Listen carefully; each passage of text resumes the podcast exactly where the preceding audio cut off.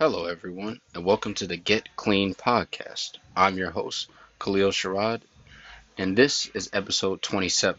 In this episode, I will be interviewing Tom Barry. Tom is the general manager at Westside Barbell, special strength coach, works with a lot of MMA guys there, and runs their social media, their webpage, helped create the special strength certification. So, this is a very special episode. Uh, I was super excited to have him on, so let's get to it, man. Let's get clean. Hello. Hey, Tom. Hey, what's up, buddy? How are you? Chilling, man. How about you? Good. Just just wrapping up the day. Oh, okay. What time do you usually leave work? Oh, at the, when the work is done. I got you. What time does the gym close? I would say.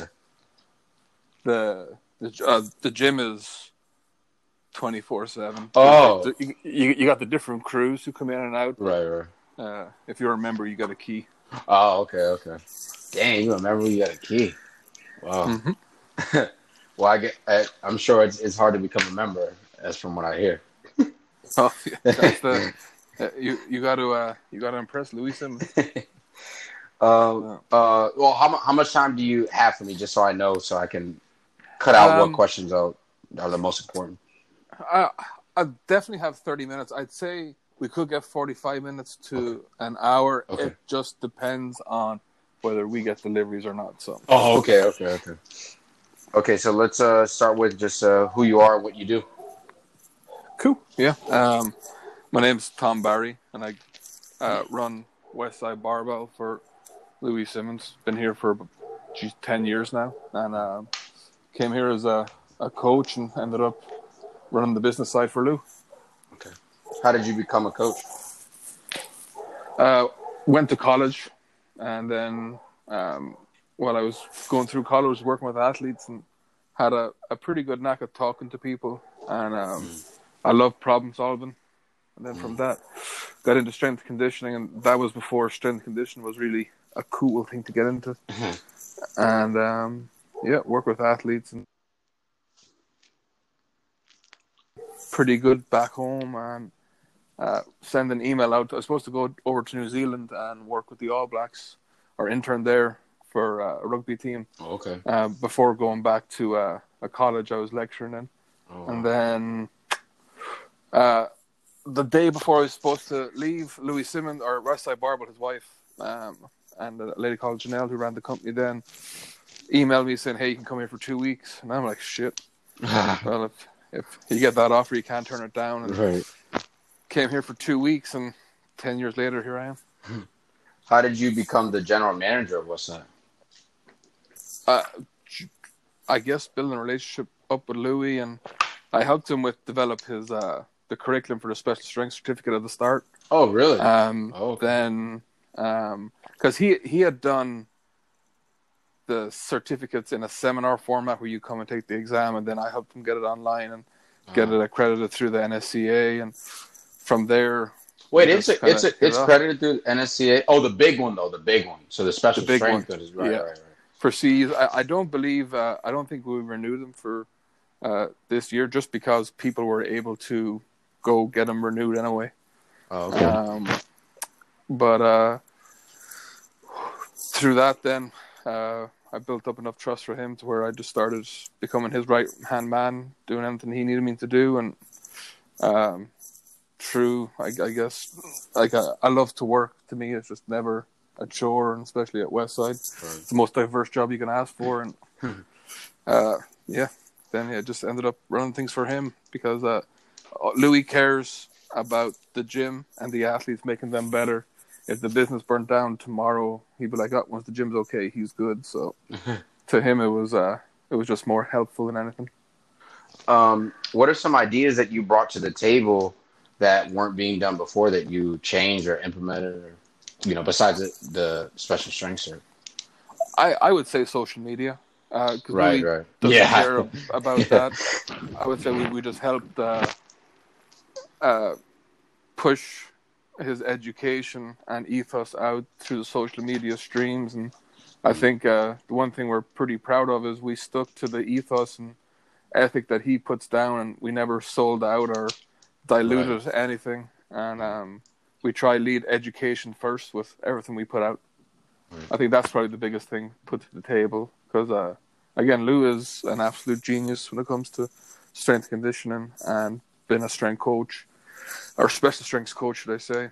Um, but he's got so much knowledge that it's hard to get it out there. So I think we Yeah. we're doing a pretty okay job at uh, putting out snippets and showing the the true side of Louie Simmons. Um, what athletes do you train? Um, right now, I don't really train many. I, I went really this year. I moved full time, just focusing on the business. 'cause Oh it's, wow. it's hard. Uh, like we, we put in about eighty hours a week into that. Um, Oh okay. But uh, I work with fighters primarily. Everyone I worked with. Um, But thankfully, uh, the one thing Louie taught me was if you make your athletes smarter and better than you, they'll learn how to train themselves. And e- everyone I work with, like, has been there for a long time, so they're pretty self-sufficient. And uh, I'm a guy called Travis Clark. He was a, one of the first fighters outside of Matt Brown I worked with, and uh, he's really uh, taken over the strength and conditioning aspect, working with the the fighters. So uh, we sit down, uh, talk strategy and programming, and then he implements it. Okay. Um, what are And some of the? Oh, sorry. Go ahead. Yeah, then before that, like I work with the uh, NFL uh, athletes, players, golfers, and everyone. Like at Westside, you you have no idea who's going to come in the door. Um, what are some of the biggest like transformations that you've made with athletes? You know, numbers wise or in their sport. Um, it depends on the the context. We had a re, uh, we had one guy. He was, I don't think he realized how much of an athlete he was. He could barely he deadlifted two twenty five, Mhm. and then uh, ended up pulling four ninety five, but jumping onto a fifty two inch box, which was pretty cool. But then we have athletes who jumped on sixty two inch boxes up to sixty five inches, but we couldn't count the record to Westside because they weren't here fully. right, right, right. Would have loved that one, but uh, re- it's uh, it's hard to say. But I, I think just watching a high caliber athlete trying to get them one to five percent better, right. and the amount of the attention to detail, and then you see them and do their craft, and it's like that. That to me is the is the transformation is to work with a high level athlete who are, have very little um, issues or anything like that. So you have to like really pinpoint where it's at, and usually it's some. It's not specific, even though you're trying to be specific. It's usually some general thing that you find that one exercise, and then boom, that Right. was what they needed. Um, how did you train your fighters differently than other athletes? the foundation's the same regardless of the sport. If you focus on making a person a better human being in Right. terms of physical development, regardless of the sport, they should get better if they have a weakness in that. Right. Then really it just comes down to the uh, accessory work and how you implement the sets and rep period because uh, we only have an hour ready to work with any athletes. So with the fighters, they they do their max effort, the dynamic effort, and then the accessory work, we really um, try to keep the rest period short. Uh, a bunch of superset uh, supersets, and then um, from there, then that's their that doubles as conditioning, and then we just because strength conditioning is only a cog, it's not the cog. It's just a Mhm. cog in a bigger chain, especially when it comes to fighters, and then they would take that and then they do their own uh, sport specific training, and then that would convert everything that they done in the gym. But it's pretty much the same. The speed work is probably the only day that we do maybe differently to others, in that um, we'll do upper and lower on the same day, um, okay. And then like like dynamic effort day. If you ask anyone who's trained through with the fighters crew, that is the the day where we'll see if you really have GPP. hmm So Um, how often would they do max effort work? Was it every week or twice a week. twice? A- oh, so it's still upper and lower. Yep. Okay. Okay. Um, what are some differences in their training for off season versus fight camp? There- There's no off season. There's never if you're if you are a professional athlete, it's just like having a job. You have no off season. There is either in fight camp, and fight camp primarily stays the same. You just tailor in some specific uh, attributes to who you're fighting. right. Um, but then you just uh, we have a circa maximal phase like the powerlifters do, okay. uh, peaking out. But we do ours three weeks out in the gym, and then they'll do theirs two weeks out in, in the in their own gym in the ring or the octagon where they're training at, and taper into the fight. But it's primarily like it's we try to make it as super simple as possible because life is pretty complicated and fighting is pretty chaotic. So we try to keep it super simple and super effective. Um, how much connective tissue work do you have them perform? Um, they do a lot, but they do mostly uh, by themselves. Oh, so okay. like So- uh, okay. we'll do we'll do stuff for jo- for joints before and after with mini bands. Like we have a whole joint kind of circuit they'll go through, but Okay. it's so important. And if I only have an athlete four times a week, like they have Right. to do a bunch of stuff, but they they should they do it every day. Okay. Um, do they do any small workouts? Oh, well, you Oh, just said four times. Oh, Yeah, okay. they're they're only with me four times a week. okay. um, or like in Westside of four times a week. But then they every week they know how strong they are, how fast they are, and what they need to improve on. So whatever they need to improve on from the training system, they go and do that in their smaller uh, accessory workouts. So they have their MMA gym, boxing gym.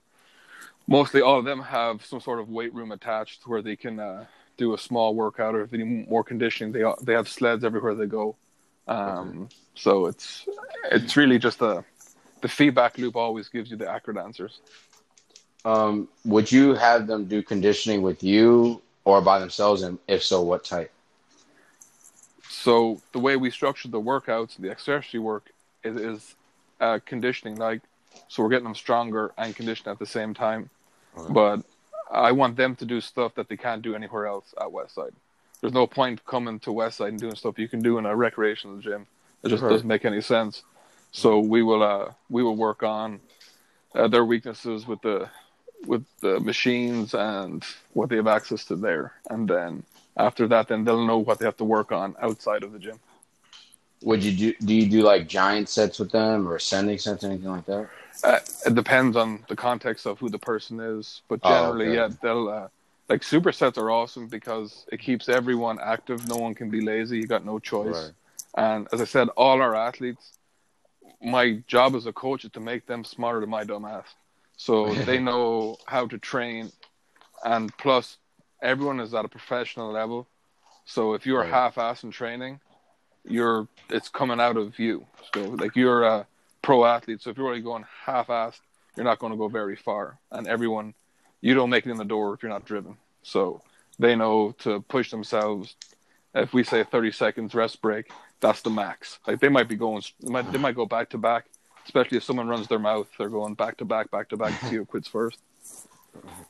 Um, what variations do you have them do for max effort, lower and lower and upper? uh, a variation of a squat, good morning, but I love uh, deadlifts, uh, different variations of snatch grip deadlifts, uh, uh, standing on a box, having the plates on a box, and zerchers. So zerchers and deadlifts are like the the snatch grip deadlift and a zercher lift. Those two all day long. They're like the two like huge uh, testers for us for fighting. And then we have um, then after that it would be a a split leg good morning because that's very like going in for a Okay. takedown or for a single leg. Um, but they're all very good testers for us. Um, for the good morning, do you do the uh, uh, the rotation of the squat, good morning, dead like that, like one, two, three week, or do you do the good morning not so as often because they're athletes? Oh, we, we we live on good mornings. Good mornings Oh, are okay, okay, huge. If they're not in a max effort, they're in the accessories.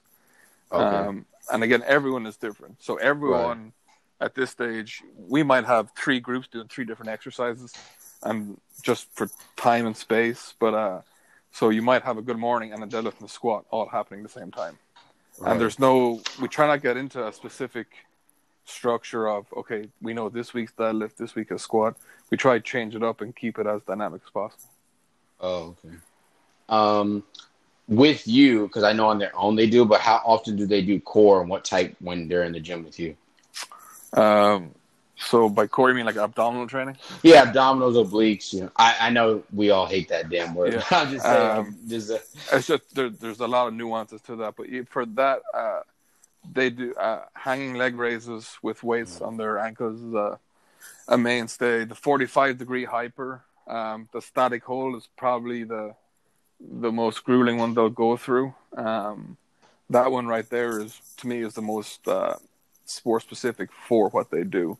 Um, Right. They will never do sit ups or stuff they can do in a gym. So Right. if, again, it's all, and we use a lot of bands. We have a, a hip ab developer. We'll attach bands Yeah. to that. And, um, then uh, we'll actually do some ab work in the ATP. Uh, we'll get them into like a butterfly guard with some bands, and they'll have to extend their legs up, in, and out, so they go vertical and horizontal. And then that that crushes uh, your lower abdominals and obliques, uh, heavy suitcase deadlifts, um, farmers walks, like offset farmers walks, stuff like that. So it's it's not again nothing we're doing is rocket science. Like we Right, right. we've we've been uh, that's the one thing with Lou, dude. Lou has like got this system down to a point. If you just follow the the teaching principles, it's pretty fucking simple. Um, how do you arrange your training schedule? Is it Uh, different than the Monday, Wednesday, Friday, Saturday? Or does it just depend on the person? Uh, so the the that's for the powerlifters. Uh, There, so the fight crew, they all train together. So they're Mm.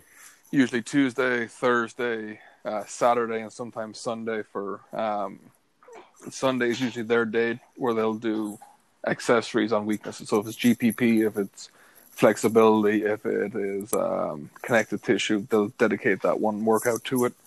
Um, and it's yeah, so that's really so. It's uh, usually uh, one universal speed day, and then two max efforts, and then they got that one day for to work on weaknesses. And the reason we we can't have the two speed they split out is just because they have other obligations with either stand up or uh, grappling that they have to get to.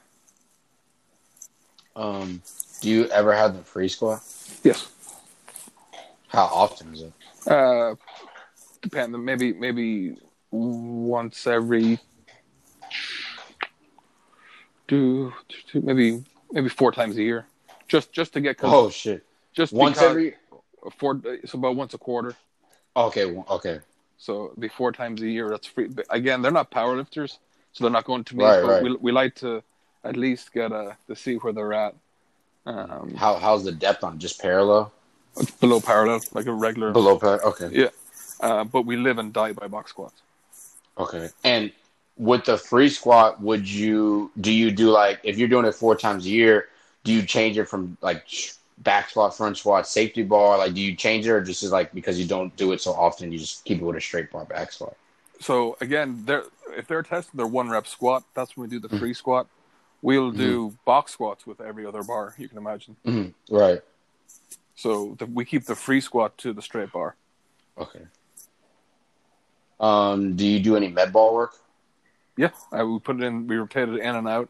Again, I, I try not to do anything that can be replicated sport specific. Like um, Mhm. I think if, if you look at uh, Phil Daru, he does a hell of a job with his training, but he's got everyone. He manages more than what I do. I literally do hor- yeah. I literally do a horsepower. Um, anything that they because their coaches are fucking they're phenomenal. Um, yeah. So I'm I'm pretty lucky that like I can pick and choose. Like we just work on horsepower. That's I want to get them as brutally strong as possible. Yeah, I, I, had Phil on, and he does like it's like his whole gym is like all fights, the strength conditioning and the skill work and all that. Like Yeah, he's like he's, dedicated all to that. he's he's he's one busy guy, man. Like I, I give him credit. Um, but yeah, we we rotate it in and out. But if we're doing it, we're going to do heavy med ball stuff, and Right, we'll do some plyometric upper body plyometrics with it. But if they can do that at their boxing gym with their like or striking gym or jiu-jitsu gym within their training, I'd rather them do it there. And again, do stuff at Westside that they can't do anywhere else. Um, speaking of like what they can do or cannot do at Westside, do you? Now I know that last day is GPP for them that Sunday. Do you like tell them to do certain types of sled, if any, if they need GPP, and like what variations do you do? So usually I don't really have to tell them much. I just try point them in the right direction. Like Right. we try to analyze everything, and they know. But if they do, they'll do sled at least minimum twice, if not three times a week, just before uh, any like uh, for dynamic effort day they'll do it, and then for uh, lower body max effort. And if they need more GPP, um, they might do it on that uh, accessory day. Um, and then we fluctuate the weights, so they might uh, like four plates is passing standard for any of our athletes on the sled. Um, Cool. So that's the minimum that they will ever do. So if they're warming up, they start with four plates. That's the minimum. Oh, Um, and then they'll they got a heavy day like we have, we might. The the problem is them getting traction for sometimes because they're we have a 155 pounder who can do about 10 plates. So it's that 450 What? pounds. Um, like for a tr- and he's not he's not on his toes. He's on his heels. Um, because What the sleds are super important. Like they are. If you told me, "Hey Tom, you have 500 bucks to put together the best gym in the world," I'm like, "Give me a sled and all the plates I can afford." It's the most universal tool. It's like the Swiss Army knives of um, exercises you can do because you do the upper body and lower body. But um, what, well, how do you rotate like uh the trips long or short? Like, do you do like three and five minute trips for them, or do you do like heavy, heavy for like a minute, or just at sixty yards, six by sixty? Is that what do you do with them? Like, It it depends on the the purpose. So if we Yeah. really want to get up their strength endurance, we'll do it uh, for laps around the building. So we know four laps is one mile. Uh, we have it all worked out, and um, then if we have to do it for five minutes, like we try not to do, we try to make five minutes the minimum. So the whole aspect training should be so hard that fighting is super simple. And Yeah. they, they'll all tell you like that's the way it is. Because the rounds you do on the sleds and the belt squat or ATPs, well, um, it's so grueling. But we try to keep it pretty simple. So max effort usually equates to heavier on the sled. So that's when they'll do their heaviest sled. and That's usually in sixty yard trips.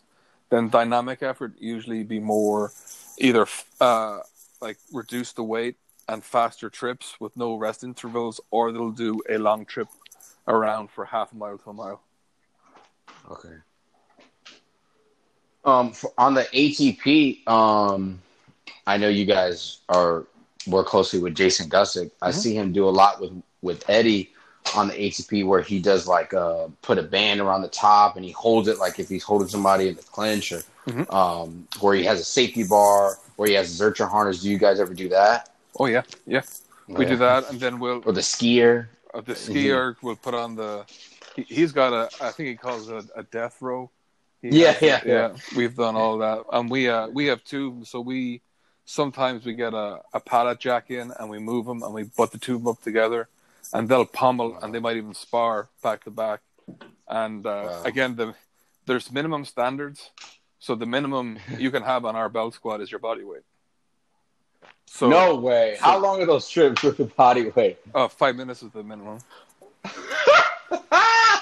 oh, come on now. I mean, dude, Oh, dang. I, these guys, dang. they're super. Like you have to be super in shape. And like if you ask Right, Gus, right, uh, uh, Eddie Wineland pushes the boundary. Like Gus does a hell of a job, but um, right. Eddie punches way above his weight class in that belt squat. But yeah, they'll. Um, uh, I think like for Matt, he's a machine. Uh, him and AJ probably the best at doing the rounds of the belt squat. But um, they'll do three five minute rounds with thirty seconds. Uh, first round break, forty five seconds. Second round break, and one minute. Third round break, and then we'll have two more rounds outside. Um, they'll start maybe with uh, the most I've ever seen was eight plates. So it's four plates either side. Then strip it down three plates, and strip it down two plates, and they might be throwing med balls in between. So Oh. Again, it's uh, What- we're trying to push push the the, the standard.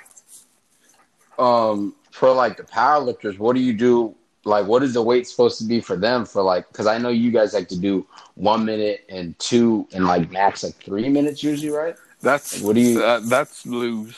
That demo. I don't touch powerlifters. It's not my sport. Oh wow. Um, Uh-huh. I, I'm not a website for my for my strength or powerlifting prowess for sure. But they uh like they'll they'll do it. I remember they used to do it for steps or for a minute to three minutes. But their their whole objective is just to increase their GPP. But that'd be a that'd be a Lou question the way he does it. Um, how often do you have them do reverse hyper, and what's the sets of reps every day. Uh, reverse hyper every day? reverse hyper and ab training is like breathing. It's not even counted in training. so they will uh they will do some variation day, but just to keep things simple on max effort day is when we do our heaviest and we're doing our, our heaviest um, reverse hypers. the sets might be three to five sets of ten to fifteen reps, and then sometimes Lou will come in and he might do a hundred reps straight on the reverse hyper. Oh my god! And then people are like, "Well, fuck that old guy. We're going to beat him." And then he just laughs because no one can come close. Um, but uh, for ligament and ten- like just say for for blood work and for like true ligament tendon development, like they, they'll do like four twenty fives and they might do two fifties. Uh, I don't think anyone has done a hundred. Like Lou's the only guy I know can go above hundred straight. But um, they'll do. What's the weight on that though?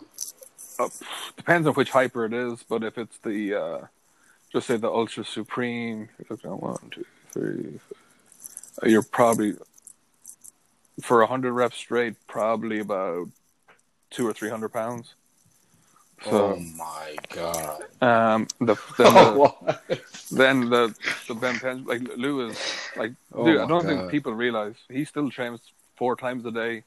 And dude, he's four like, times a day. Dude, he, he does his little. He does like he breaks up his workouts, and yeah. then um, he's the first person in the gym last one out. Like the the guy is uh, he is the he is the true Iron and Last Samurai. Like that guy has a he's got a code that I don't think people understand how much drive he has. But um, back to the fighters, yeah, they'll have one heavier day, maybe three to five sets, ten to fifteen. They'll have one more just say uh, endurance based, which might be like four sets of 25, and then they might have uh, a real light day. They might do two sets of 50. Uh, it varies, but if they step foot in the gym, they can't leave without doing hypers or abs. Um, how do you ro- rotate between chains and bands for dynamic days or or max effort? I'll be honest with you. I'm hugely biased towards bands over chains. Okay. Um, Is that specific to movement or just period? Just period. Uh, one is because they're super fast to get on and off. Right. Chains can become a pain in the ass trying to adjust. Because we have fighters who are six foot two, six foot three, and up. Right. Yeah. And then we got ones who are five foot six, and they're pretty similar in strength level. Well, yeah. trying to get the right chain height, someone's going to be getting screwed up. But the beauty what I do with basketball. Yeah, yeah the beauty with bands is that it is what it is. There's no adjusting. like you're going to, if you're super tall or super small, that's just the way your leverages work out. Right. And it always usually ends up to breaking PRs regardless. But um, uh, we might like the most time we do chains is maybe for benching a little bit, um, maybe for squats. Right. But I would say 90, 95 percent of what we do is always bands. Okay. Um, do you always have them do singles for max effort, or do they have do they ever do like two, threes, fours, and fives? And how do you vary that? Well, max effort is one rep. That's what a maximum effort always. is. Um, anything else, you're just working towards strength endurance. So it's always mm-hmm. to one. Because then, if you do three, four, or five, I'll never know how truly strong you are, and then you'll never know. Right. So that feedback loop is inaccurate and you can only get accurate answers if you ask accurate questions. So that's why it was always one rep max. And then if they wanted to do a down set after that, if they want to do three or five reps, they can, but they usually don't. They usually work up to that one rep max, get a PR, don't be greedy. Like we have a like there's a Louie always says two and a half pounds is five pounds. That's called the plan. So once right. once you get that minimum, like you're on track. Uh, sometimes they get greedy and talk shit and um, push a little bit, but um, yeah, it's always a one rep max. Um, what do they do for neck work? We uh, outside of the partner exercises and what they do sports specific, we have a, a neck machine that was developed by a guy called Mark Asanovich, who really has done a lot, a lot of work for uh, neck development and strength and conditioning from the NFL. So he's got a, a neck machine, and it has a, a an isometric aspect to it, so you can lock it in and do an isometric protocol. And all his content on how to train the neck is free. Very, very nice guy, very sharp guy when it comes to neck training. So we live on that machine. And um, what's his name again? Uh, Mark Asanovich. Um, your guess is as good as mine. I'm trying. To, I'm a terrible speller. yeah, name. I'll just. But uh, you know, I'll be to do it. Yeah. but um, he was an NFL strength coach for a long time. He left, uh, and he realized how much neck training was neglected in the NFL, so he came up with a concussion right. protocol, and he's he's uh, actually has had a lot of studies done, and has reduced the rate of concussion from neck training. Um, he's a, a, I think he's got a bunch of seminars online. Again, tremendously nice guy, great coach, and then when it comes to neck training, he really gave me a lot of advice for the fighters, and uh, it's all about the if you can the strength of a cylinder, which the neck is really a cylinder, is all based by the volume. So the thicker you can get it, the stronger it gets. And um, he's got some really cool things on there, but we live on his machine. And then we do a lot of uh, neck uh, sleds, well, so neck harnesses with the sleds. Okay. Um, and then we have some partner exercises. But I think the neck harness with the sleds and the, uh, the I think it's called the head neck isolator. I think that's the machine. Those two are the ones that uh, we use the most. Um, what do you do for fighters coming off of major knee, hip, shoulder, back injuries, etc.? Uh, it all depends on the context of the injury. Um, we like thankfully a lot of our guys don't get injured, but the ones who do, because fighting does beat you up, it all depends. But we, when you train an athlete or a person, you try to develop him from the joint level outwards rather than right. developing the muscle. So we'll try build up the capacity in the range of motion that given joint. And if just say we have five degrees range of motion that is safe to work, we will load the absolute crap out of that, and we'll try uh, hmm. keep training going. So just say if you have a lower body injury, we'll find a way to max out your upper body that's safe. Won't like put you in a risky position for lower body, but we try to keep that central nervous system as stimulated as possible. And then wherever the injury is at, we'll try to regain uh, capacity within that connective tissue. We're normally a little bit more aggressive than PTs because, again, we are not held to the right. same rules and regulations, and I understand where they come from, what they say. Right. And then uh, do a lot of uh, FR, FRC, and then we pass them over. Like we got, we're lucky we got John Quint here, and John's a right. an absolute genius when it comes to um, joint development and overall capacity. Um, how much FRC and ART do they do?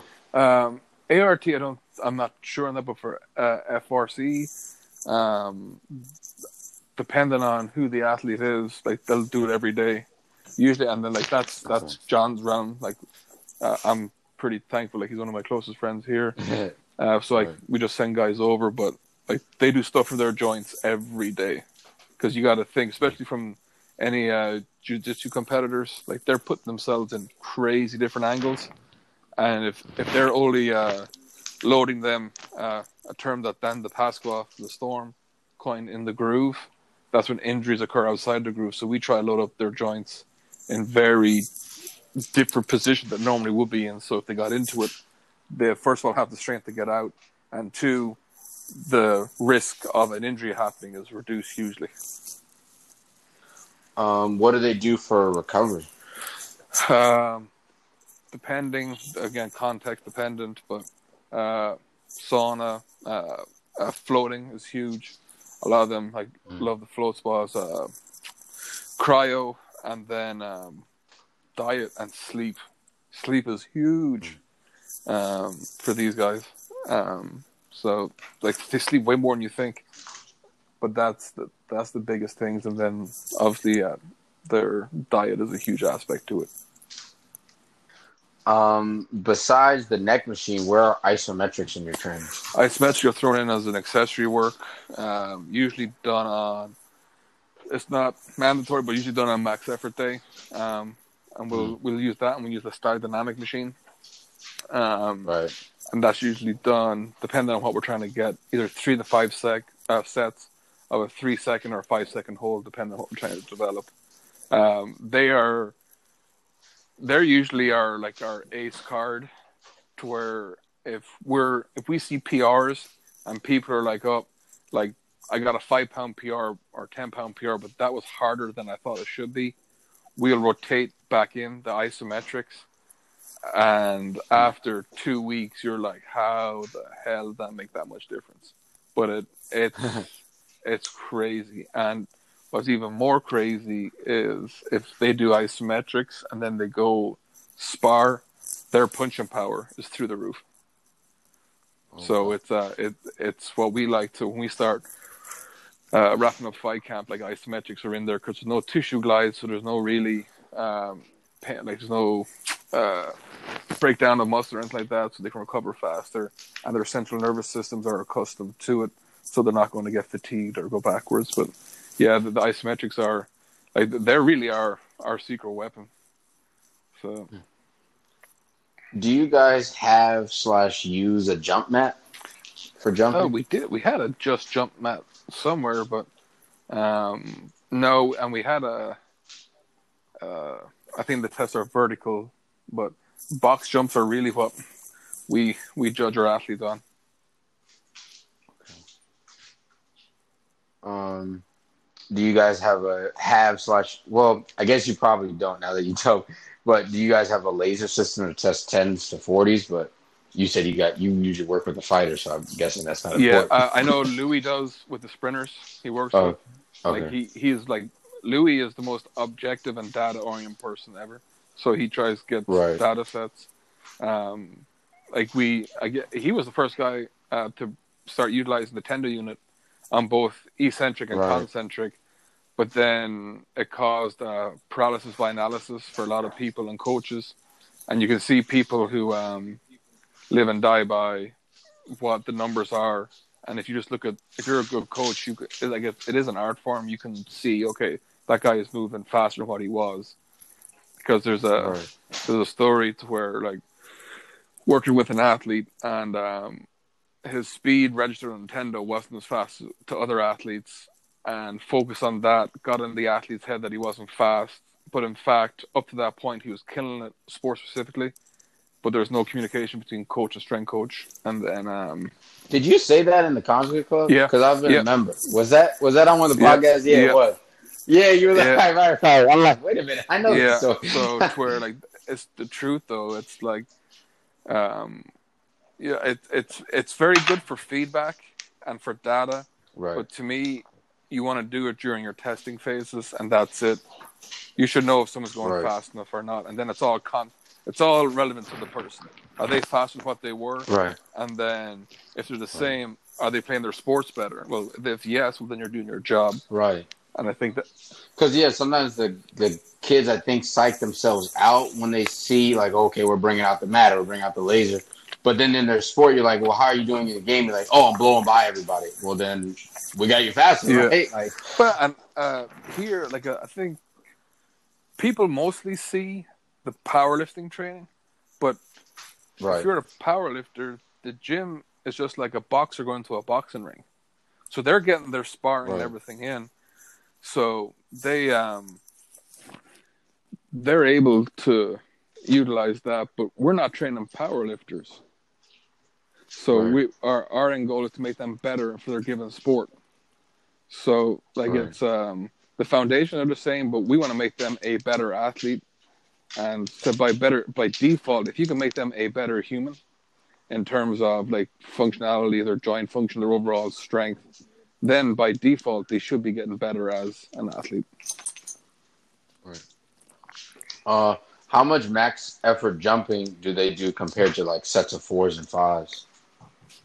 Oh, you mean by Like from the you know the Monday, are you doing a max box jump, and then Friday doing like eight sets of five, or is it like three weeks of doing just eight sets of five, and then like the fourth week maybe they test their max jump? Because I know for the the fighter, it's not gonna be as important as like the basketball player to be testing his vertical all the time. So like, what how are you, how do you Um, rotate that? so we have various different jumps, and then every fourth week we usually test it. Um, Okay. And then, like our our box jump, and like Louie set the grade, like passing level is a 52 inch box jump, and then after that, then we'll do different, like we'll do kneeling jumps onto a box and so on. But usually they'll do some variation. And depending on, usually extroverted people love different box jumps. So the more extroverted Yeah, yeah. the person is, you'll see them. They might do two different ones. They might do a different one on max effort than they do on uh, speed day, and then every four weeks they'll choose one to max out on. And it's, and it's an accessory. Like that's usually after their main movement. Okay. Um, for the plyo swing, what what are some like just keys that people should use to get water? Because we we just got ours at our gym like uh, I want to say like two Okay. months ago, and you know just always want to know the the insider secrets to be like okay what what you should be doing. Right. the it. secret to anything is consistency. But um, Right. it would be uh, to progress. Uh, have you got the one with the adjusting angle? Yeah, we yeah we got so we got the newest one. Yeah. We got it from you so guys. Yeah. um, then that one is to well, first of all, how are you using it? Are you using it as a leg press or as a jumping machine? And then if it's Jumping. jumping, then you start with uh, bands and weight because the bands force you Okay. like to accelerate more through it. Then are you Right. doing single leg or like or both legs? But uh, it's usually on max effort day. It might be three sets of ten, and you're either looking for foot displacement, like how fast, like a given amount of weight against a given amount of band resistance, how much are they displacing their foot off the pad and landing, or then you can go by how much weight they're moving for a given amount of sets and reps. Um, and then for dynamic effort day, we love that just for a lot of single leg work where we'll explode off the left, land on the right, explode off the right, land on the left. Um, and we start, like some people start with the red bands and they all graduate all the way up to uh, maybe two purples or a single green or two greens or a blue band or two blue bands. Um, so they've got a, a bunch of different ways, but usually for the heaviest, usually three sets, 10 to 12, up to five sets of 15 to 20 for speed work. Oh. Um, but it's it's unbelievable for uh, single leg jumps, and then two, you can put a bunch of band tension on that, right, and adjust the angle, and just walk, and it, you'd be so surprised at Hmm. how much that will uh, blow you up. And then two, if you want to Oh, get some more conditioning in, you can wrap a, a band around those two band pegs on the on the platform, and then you can use it as if Right. you would uh, use a rower. And um, we had an Olympic rower get on that for seven minutes straight, and he was like, "This is the hardest thing I've ever done in my life."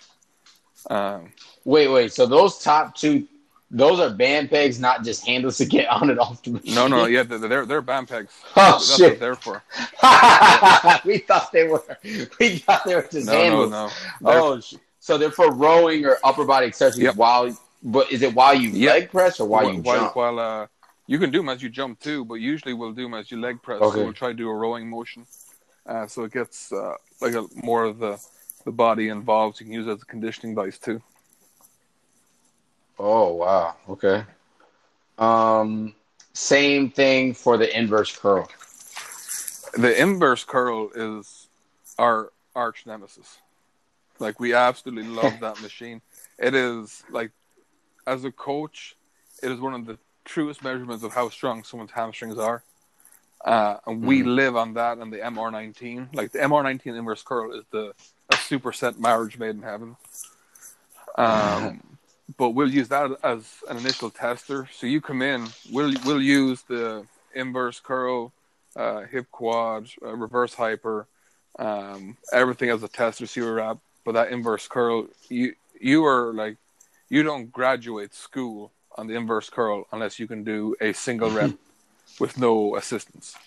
And then uh, mostly every How do, now? How how is that supposed to look? Because I finally can do that. I have like two of my athletes that can do it with like a five pound plate at their chest. Like, is it supposed to be like you need to be to go down like super slow? Like, is there allowed any jerk at the like coming the way up? Like, what is that supposed to look uh, like? I, there's no official rule book on it, but if you if you okay, uh, okay. if you can go down and up in one fluid motion, like you go down and then you extend out. The key is to where your hips. So, however your hips start, they shouldn't. If your ass starts jutting back up, that's a Ah, that's a no no. Yeah, your hips yeah, should yeah. be always pushed forward, and um, like Right. we hold people pretty strictly to it. We uh, AJ, one of our fighters, he did it, and this was only for uh, an experiment. We wouldn't recommend, but he did that body weight with one leg.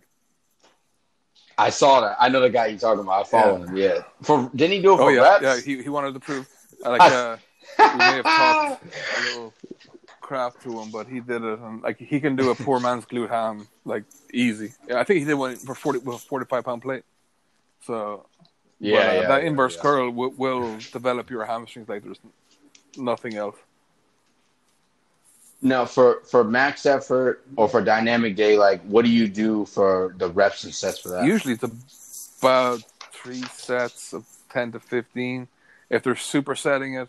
They might do it um, maybe more like twelve to fifteen, and do more reps in the MR nineteen. Um, then max Mm. max effort day, depending on the purpose. It's like we like when we first got that machine. Um, I was one of the first guinea pigs on it. Um, and we never pushed it. And then Lou was like, "Why are you guys not pushing it?" I'm like, "What do you mean?" He's like, "You're doing the same weight." I'm like, "That's a very good point." We just got so complacent with like we're doing three sets of 15 with this to where we're like, "Well, let's just take a plate off and we could do 15 reps with that." We're like, "Well, I wonder how much we can." Uh, And yeah. once we started pushing that and the ATP work, um, that's when we uh, Josh Connolly broke that uh, 900 uh, pound deadlift barrier we're trying to get through in the club. Um, like that was a big part of it, but we really tried to push aggressively on max effort day that inverse curl. So if we say three sets of 10, it might the first one might be 10, the second one might be eight, the last one might be four to six. And if you're feeling lucky, you're like, hey, let's take the counterweight off. Let's see what I can get body weight. And we really try to push that Mm. once you're developed. Right. Um, have you so um you guys you know Jared Bitney at Explosive Mechanics and uh down Mhm. here in Georgia, right? So when I went down to see him, he showed me where you can reverse it so it's locked in place and then you you have to control yourself down and up. Do you guys ever try doing that? What do you mean it's locked in place? So so it's like you take the um the the part where you actually put the weight on and you flip it all Mhm. the way around and then the pad doesn't move. So you don't need weight to hold the pad and then you don't have the pad to help you go down and up. You have to control it. So then what you do is like click it so it moves down a click, click it so it moves down a click and keep trying to adjust it so the person can do reps at a at a set where they can do it with good form and control it all the way down and all the way up on their own. I, So it's like they're doing partial um, Nordic curls I, the entire I, I time. get what you're saying. Uh, no, we try to get them Yeah, go yeah. through full range of motion. Always. That's what we. oh, okay. No, I'm not saying anything against his method. We just haven't done that. We try to get Right, right. through the full range, and then we will like we'll we'll adjust the the pad down to maybe halfway. So just say if you're struggling Right. with the bottom half, well then that's where the pad will come in, Mhm. and then it will click off, and then you will go all the way up by yourself. But our our, our ultimate goal Right, is right, to get you as strong as heck through the full range of motion.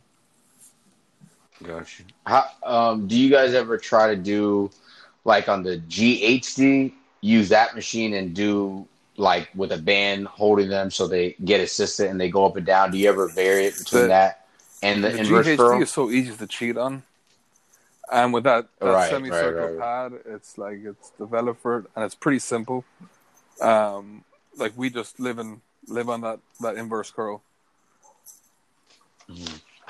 Um, how often do you do uh, back extensions on the 40 degree hyper compared to doing like reverse hyper? Good mornings, like We'll you- we'll do one. Uh, uh, the pen we'll actually do stuff with the camber bar. Uh, Louie, Louie gave us some Okay. really good exercises to where we'll grab it in a Zercher kind of lock or a heavy med ball, and we'll do uh, extensions with it, or we'll put a camber bar on our back, and we'll do back extensions for it.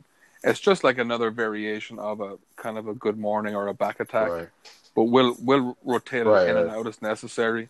The the one the one thing with with the conjugate method and with everything with exercise selection is dude there is thousands of exercises and you're like what the hell like there's so much to choose from to where we just try to stick to what works and then introduce stuff right, um, as need be um, to the person. And then if you're introvert, if you're extroverted, you don't want to change a thing. So we're like, okay, we got to introduce little small changes to introverts. Extroverts want to do everything now. So we, uh, right. depending on the athlete, they try to change it up. And then as as the coach, we try to be uh, more analytical and try to guide them to what to do. And then from there, we'll um, like they'll usually like every athlete here has their their book of exercises that they do closer towards competition, and then the further Mhm. they're out, um, just say like they're not in fight camp or they don't have anything coming up. That's when they'll start experimenting more with new exercises. Um, so I'm trying to. My boss has been thinking about getting, you know, because we were trying to think about getting new equipment. So tell me, so I can play this clip to him. Why is it? Why should we get the MR19? Oof. Um, it is probably one of the most running specific machines Louie came up with for hamstring development.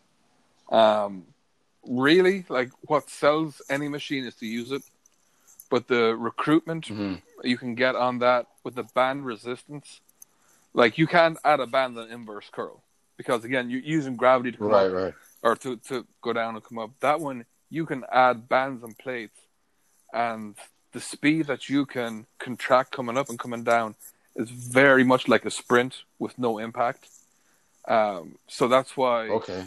if you can think of the inverse curl as more of a strength builder, like the so the inverse curl is max effort, the MR19 is dynamic effort or explosive power actually, more explosive strength development, and then you can adjust the angles and yeah, dude, it's it's one of the machines that you have to you have to use it because when Yeah, I keep seeing When, it. I'm like, ooh. Louie first developed it, I was like, dude, I, I don't know. And at that ti at that time, I was able to do, I was doing like three to five reps, uh, holding a ten pound plate on the inverse curl, um, Mhm. with uh, and I was a body weight about like what 270, 280. Then um, he was like, try this. so I went and I, I tried that. Dude, my hamstrings got so fatigued. I had to use a plate on the inverse curl the next time. I'm like, dude, what is to this machine? Oh And wow. then um, then all the fighters and all the athletes started using it, and dude, they were getting phenomenal results. I was like, their sled pulls are getting better, and their sport specific works getting better. I'm like, oh, dude, this is this is legit. And then we started messing around with the band tension, and um, then like even the one the gym we have is the first one. We've even changed the pads to where it's a flat pad, and it it engages your abdominals too because you got to think you got nothing there stabilizing yourself all yourself. Mm. Um, but it's uh yeah for the recruitment of the hamstrings it's uh, and the and the knee the development of the ligaments and tendons the back of the knee so you uh, like we we had uh, oh, yeah. uh matt was coming off a, a knee surgery and um Right. that machine helped him he said it felt the best to traction it out but on top of everything else he was doing the ligament and tendon development he was getting from it was phenomenal For your fighters, do you ever um do you ever do above parallel box squats? Or or is it or any concentric squats, stuff like that? Like Mm. um We'll we'll, do we'll do Anderson squats like concentric from the bottom up. We'll never just do a heavy eccentric. I, to me, a squat is an inch below parallel. That's that's really Okay. it. Unless unless they have a joint capacity issue, then yes, we will do. Uh, just say if you have only twenty percent capacity in your joint for a safe range of motion, then after that your your body is manipulating around just to just to force into that position.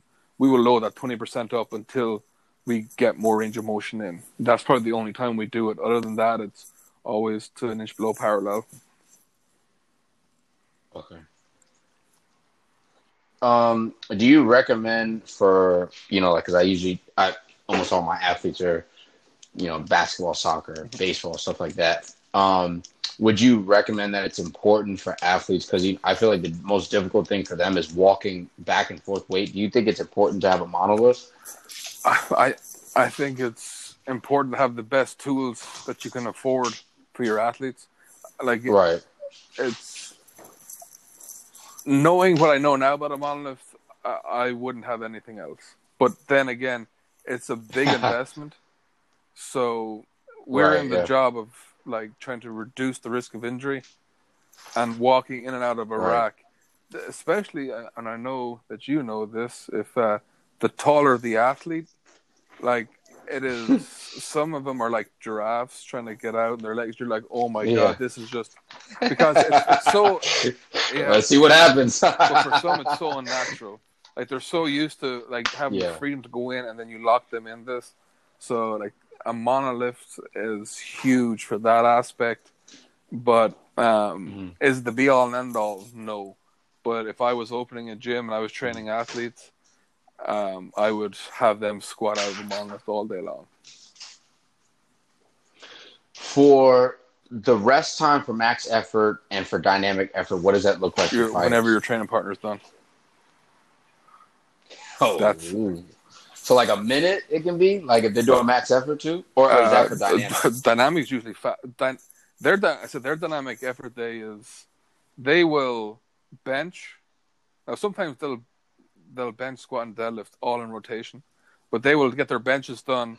Oh But they will gosh. get they'll do five sets of five uh, on the squat. So after the five reps are done, first set, they will jump start out of the monolift and they'll go do five reps in the deadlift, and then they will go back in and they might be in a group of four. So like whenever it's your turn, it's your turn. Like th- these guys do not like mess around. As soon as you get like the dynamic effort day is the day that catches people by surprise.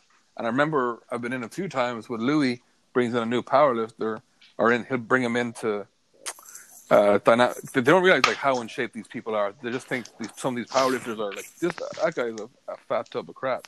He can't be in shape. Dude, they are in shape. And um, dynamic effort day is when you see that. But they're the fighters like it's whenever it's your goal, it's your go.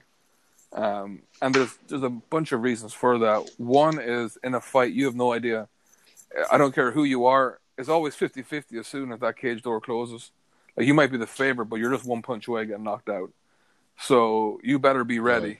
Um, so if you're in a group of two, it sucks because you're going back to back, and depending who your partner is. But usually they'll train in a minimum group of three. So by the time the first two guys are done, it's your time. And now for max effort, what is that? What is Same the thing. rest time for that? Yeah. Same thing. You you never give them like a, a four to six or no, no, Well, you, nothing got to like think that. I got them for an hour, so that's six minutes out of the hour. So then, Oh, right, right, 54 right, uh, yeah. fifty-four minutes, and then if that's two sixes, that's twelve minutes. Left for forty-eight, and they should be in shape, and they should have the mental capacity to go. I better go for this now. If it's the last one, and they think that they need a little bit more longer, well, they can do it, but it better be something good. But you, you're No. you're held accountable to your training partners. So if you're slowing them down or Right. you're holding them back, well then like you shouldn't be there and it's it's um but they're all they've all developed the capacity to do this. And it's the great thing about it is psychologically you're like, I better get this. Like it, it, it forces you to always be on your on your toes. Um but yeah, no, there's no and every athlete is different um, in terms of rest periods. So if some guys one minute, some guys six minutes, well, then you're never going to get through a training session. So Um, oh, we have the uh, dual pendulum Mm-hmm. hyper at my gym. When you use, because I haven't, I, I'd be forgetting that we even it's dual. So like when you take the pen out, how do you like to do them? Do you do like one leg up and then you keep going back and forth alternating, or is it like one and do a few, then do the other at a time? Like how does it, or is it like kind of do the running motion where it's constantly they're both moving at the same time? How do you how do you it's how do you do it's it's whatever you want it to be. It's uh, different strokes for Okay. different folks. It depends on what you. Uh, Right, everything you do is all context dependent. Like there's no blanketed. Met- like, Right. Everyone is different, but um, it Right. depends on if you want to get a little bit more traction out of the sacrum. You might do more of a running motion. Um, if you got a bilateral Mm. deficit, you might do one side more than the other side. Um, if you got to build up endurance, but that's the beauty of it, and that's the beauty of being a coach. You can experiment and like don't be afraid. Once the athlete's not at risk, and usually if you're a coach, you have to do everything your athlete's going to do. So if you haven't done it, then you can't expect them to Right. do it. But like you get on there Right. and experiment, like, oh man, that re- I really felt that there, and then you're like, okay, then you try get your athlete, hey, um, I noticed we need a little bit more development there. You want to try this, and then see what they get and get feedback. You're like, okay, I'm going to put this uh, exercise into my uh, my arsenal of weapons here for training athletes. So there's a the more you experiment, the more you get out, and the more um, you get out of machines. And uh, I'm not sure if you know if you ever follow a guy called Rob Golobec. I the No, yeah he Rob trained here. He's, Goloback. he's a Rob real real close friend of mine. Goloback. But that dude gets more use out of machines than I've ever seen before. If you see how many exercises he can do with inverse curl, you'd be like, "What the hell?" Okay, I gotta follow uh, that. I, like I um, I can't endorse it because if you break the machine, you're like, "Well, Tom told me to do it." But if um, if you see how much like he re- like he gets the true value out of the machine because he puts the imagination into it. But um, the same with the the hyper, like uh, he'll do rows, tricep extensions, single arm rows. Like he'll he just he, he gets the true value out of machines. He knows how to do it, but um, yeah. So just experiment with it and see what works, what doesn't work. Eliminate what doesn't, keep what does. Um, why does linear periodization not work? You tell me. I like to hear from the horse's I'm not. Louie Simmons, but it's it's it's pretty. Uh, look, it's it's it doesn't give you enough feedback. So linear periodization, by the Right. time you go from one phase to the next phase, your body can't keep like a power phase or a strength phase or a mass development. Um, it's so horribly inefficient. Now it works for some. Don't get hmm. me wrong, and good for them, but they usually have a higher injury and a higher burnout rate. As a coach or an athlete, Right. why the heck would you want like not want to know how strong, how fast you are every week, and where is your weaknesses? Okay, let's build that up. So now your weaknesses are strength, and have the staircase approach. Linear periodization will only get you so far, and it yields the best results for novice athletes because you can give them anything. Right. It's it's just not feasible. Like it's now there is linear progressions within systems, like to where you might like Right. stick with one exercise and progress it for two weeks, but then you try avoid the law Yes. um, of accommodation, and that's all linear per- periodization is. Is you're going to accommodate to one, and then by the time you might get something good at, you change the phase, but you got nothing carrying over.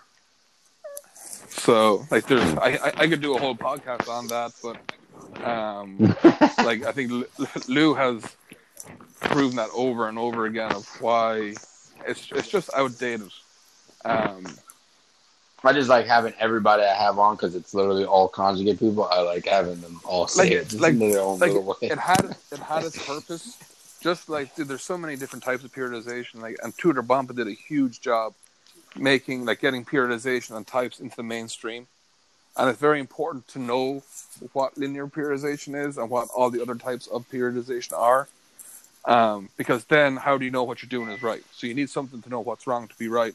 Right. But from a sheer data and feedback point of view, the quicker you can have data back, the better it's going to be. I do not want to wait four months to see how strong I am. It just it Right. makes no sense. Uh, it is taught primarily in the colleges. For numerous one, it's very easy. Like Yeah. you can't go in and try explain the conjugate. Like I've been on Westside for ten years and I'm still learning loads from Louie on the conjugate method. And Louie like really developed the the Westside or like the conjugate method here, and he's still developing and refining and learning more and more about it. So it's um Right. it's constantly evolving, so it's very hard to teach that because it doesn't fit in a box. Linear periodization is perfect because it's super simple. Uh, and I think that's Right. why it gains popularity, and this is a stepping stone into periodization. But um, again, there is linear progression; it's not linear periodization. That's a big difference, and we're we're Right. all chasing adaptation while avoiding accommodation. Why shouldn't uh, athletes be doing Olympic lifts? Some athletes should do Olympic lifts. It depends. I mean, like not like a snatch or deadlift. I mean, doing full snatches, full cleans instead of box squatting and Uh, look, and I, I'm. I'm not against Olympic lifts. Uh, I'm I'm against the, the Hmm. I won't say against, but I don't agree with the the context of they'll make you explosive. So they they don't make you exp- the if uh and like I'm just reiterating Louie, but if a if it was so explosive, it would just jump itself off the ground. You you're the person who's putting the effort in, and explosive strength is a given um, time. It's a speed. It's a it's a it's a like it's, Right. it's a a physical thing. Like here here it is. Um, Right. but like uh, for the fighters, I love to do um, dumbbell uh, clean and presses, like seated. Like they're huge Very for nice. especially with dumbbells. You can you can have brutal technique, and it's awesome because it's going to make you a brutally strong person. And like we have a thing, I think, I'm not sure if Karelin did it or was the Russian uh, wrestling team, but we got a five minute circuit to where it's um, it's a clean into a press, back into kind of an RDL, but the bar never touches the ground for five minutes. Um, so they have their purpose and success. They're they're just not the be all and end all of explosive strength development. That's what drives me nuts. It's like, dude, I can do an Right. ex- It should, it be, jumping, right? but explosive strength is uh, like it's a speed. Like I can do an explosive bicep curl. That's Right. not that's not going to make me the best Right, pole vaulter in the world. Like it's it's um, they're very good, especially for like from a fighting aspect as an accessory, and I, the risk versus reward to me it's just not worth it. Especially like in the depending on what demographic you work with. Like for football players, I can see it for conditioning, but I just don't get it. I would rather have a guy who deadlifts seven, eight hundred pounds than cleans three fifty or four hundred. With bad form Yeah. too. That's the thing. It's always bad Yeah. form. Terrible form. Not even bad. See, terrible. that's that's why I like it for accessory. You're doing weights, that's not dangerous, but it's like once you're doing it within that realm, like it's great for conditioning and it's great for to get you strong. It's great to change it up, but it will not make you more explosive. Like that, that's that's just not how it works. What about uh using ladders? How I think you know uh, my how great are on that one. those? Um, Again, I'm I, I, I, I we won't use them because you can use ladders anywhere. Um, they Yeah. they're like whoever. I, yeah. Um, they're good if you have nothing else to do. I'm not going to knock people who use ladders, but in terms of feedback, I don't know how a ladder transfers into making you a better athlete. So I couldn't go to a head coach who's like, "Hey, you worked with my athlete. Um, how's ladder time?" So to this to this date, I've never got that question, and if they did, I wouldn't know how to say that makes you a better athlete.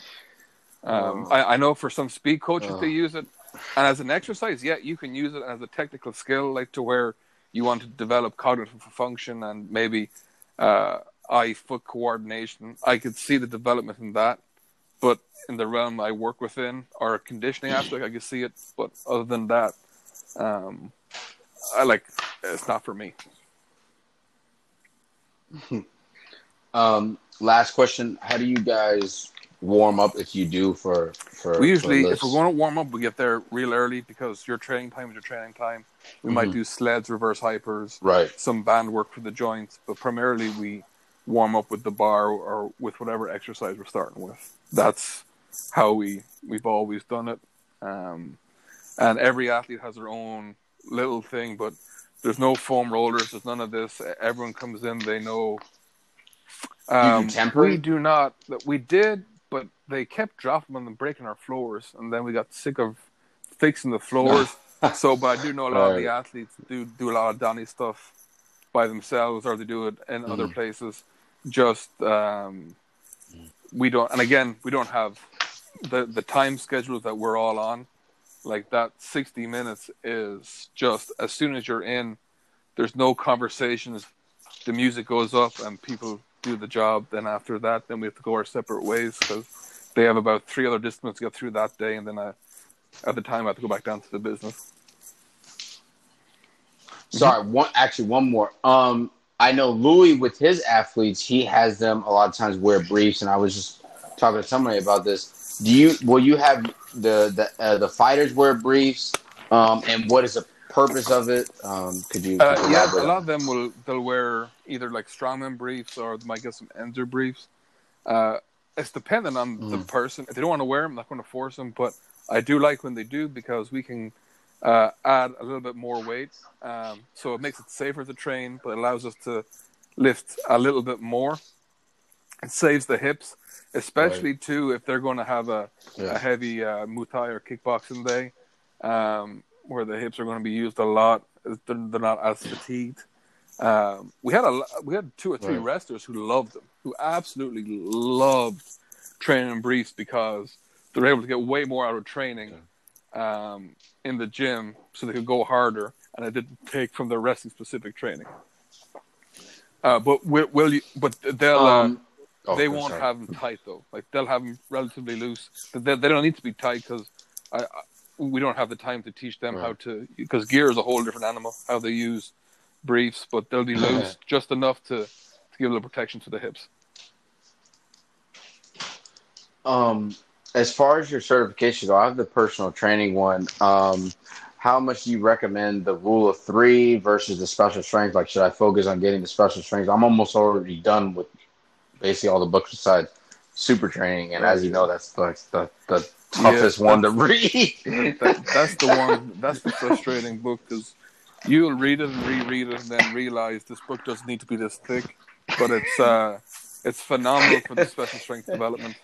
Like you got to give Mel Siff and Verkhoshansky huge credit for defining all the the nuances yeah. of strength. Um, to me, the, the special strength certificate is the monster. Like that is the one that you will get the most out of, and the more you put into that cert, the more you're going to get out of it.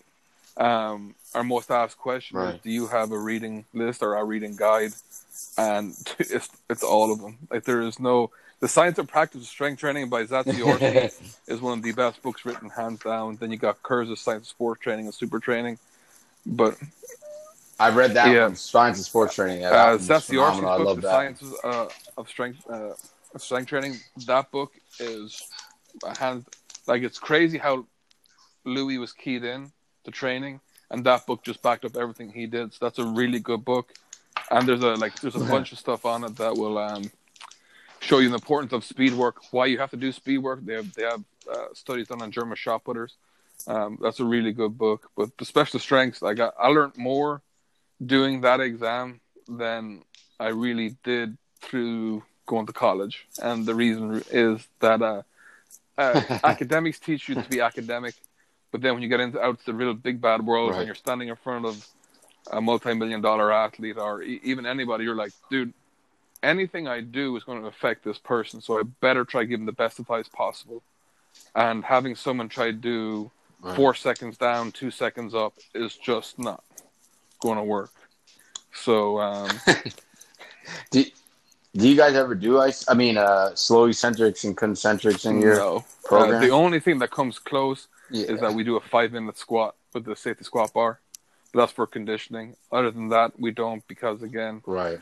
Um, we're not trying to build a bunch of muscle. We're trying to make them better athletes, and the sore they are, the longer the recovery, and the more it takes away from their sport. Right. Um, how how young have you? Uh, well, what's the youngest athlete I, I want to say that you started training with, or do you guys usually just primarily get people that are already adults? you right now we're pretty fortunate that we'll mostly have pros, but like we've had we've had stud amateur boxers who are eight, nine, ten years old who follow a, a version of this. Oh, and, wow. um, if you have a youth athlete, like stick them on a sled. It is like the best thing you can like you really can do. right. Um, but I know I think Lou started uh, Dave Hoff back at 14 years old. Um, but now it's primarily right. just uh, elite athletes that come in and out. Um, because you got to think any athlete that that comes to Westside, there's no charge. So it has to be a challenge, has to be a project. So um, right. the younger you are, it's pretty right. simple to make gains really quick. Well, man, uh, this this is this is amazing. I can't believe I'm talking to you right now. I appreciate the the, um, the time and for reaching out, and hopefully there's some helpful things in this I can waffle on for too long. Oh no, um, yeah. I mean, my boss. So before I started working at the gym that I'm working at, he already had visited your gym. So me and him were talking about going because I haven't okay. been to Westside and I haven't been to EliteFTS and all that. So we're thinking about this year, hopefully sometime in like the spring, summer to go. And man, I gotta, you know, I can't lift this. I can't lift as much as everybody. Can, we have, we but, have, we have uh, visitors. All I gotta time, go. so, I gotta uh, go. Our, our doors are never shut to anybody. Right. Yeah. Well, it was a pleasure having you on. And if you want to plug, you know, Westside or any information that people want to should look for for you guys, Oh, um, dude, just please say it. just train hard, train consistent. I got, I got nothing to plug, buddy. We're, uh, we're, we're all good. Well, well, thank you for for. Well, that's all she wrote for this episode. I hope y'all enjoyed getting some insights about how Tom uses the system with his athletes and running the gym, etc. You guys, always you can find me on Instagram. That's K A L I L underscore S H E R R O D, Kalil Sherrod. Tune in for the next episode that I will be releasing. Of course, if you like this podcast, share it with your friends, give it a thumbs up, favorite it, leave a review, all that good stuff. And I'll see. I'll talk to you guys soon. Peace.